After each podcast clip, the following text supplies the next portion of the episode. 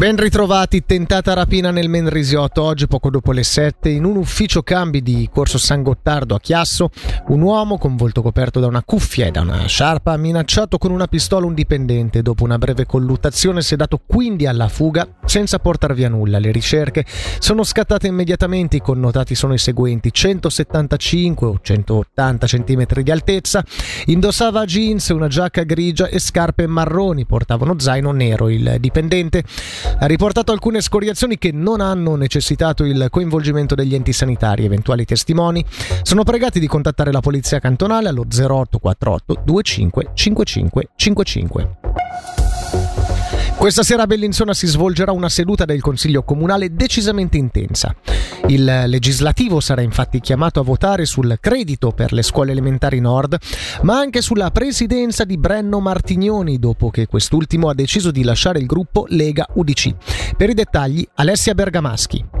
Il progetto per la ristrutturazione delle scuole elementari nord e per la realizzazione di un nuovo centro extrascolastico richiede un credito di quasi 27 milioni di franchi. Si tratterebbe appunto di una ristrutturazione completa che includerebbe aspetti sia impiantistici sia strutturali, ma anche l'inserimento di nuovi servizi capaci di rispondere anche ai bisogni emergenti delle famiglie. Se tutto dovesse procedere secondo i piani, quindi anche con l'approvazione del credito da parte del Consiglio Comunale, i lavori dovrebbero concludersi a inizio dell'anno scolastico 2026-2027.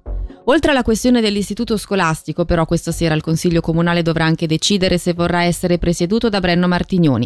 Martignoni che ha annunciato la separazione dal gruppo Lega UDC, con il quale sedeva in Consiglio Comunale dal 2021, per passare al movimento del Noce che lo aveva eletto sindaco nel 2008.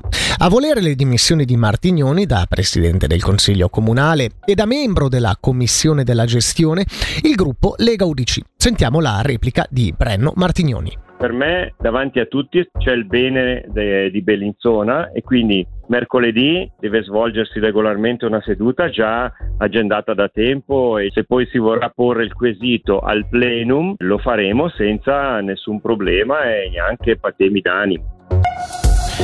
Impedire l'importazione di cuccioli di cane d'età inferiore alle 15 settimane, fatto salvo per privati che si recano da allevatori esteri. Eh, quanto si prefigge un progetto posto in consultazione dal Consiglio federale fino al 15 marzo 2024. Questo per combattere la trasmissione di malattie, gli acquisti impulsivi e per adeguarsi alle normative in vigore negli stati dell'Unione Europea.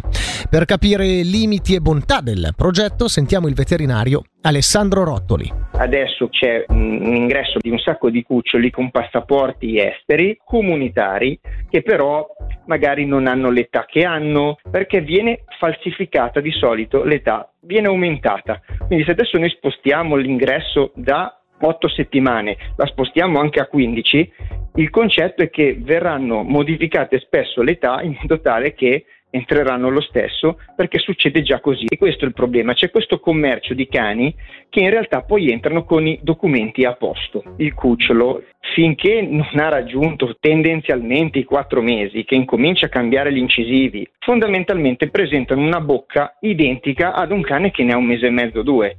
Io personalmente ho sempre detto che la cosa migliore sarebbe quella di dire che tutti i cani sotto i sei mesi, e dai sei mesi sono facili da, da distinguere perché cambiano i canini, devono entrare solo se sono di razza provvisti di pedigree. Se invece sono adottati o fatti amatorialmente con le associazioni anche che li importano autorizzate dal veterinario cantonale.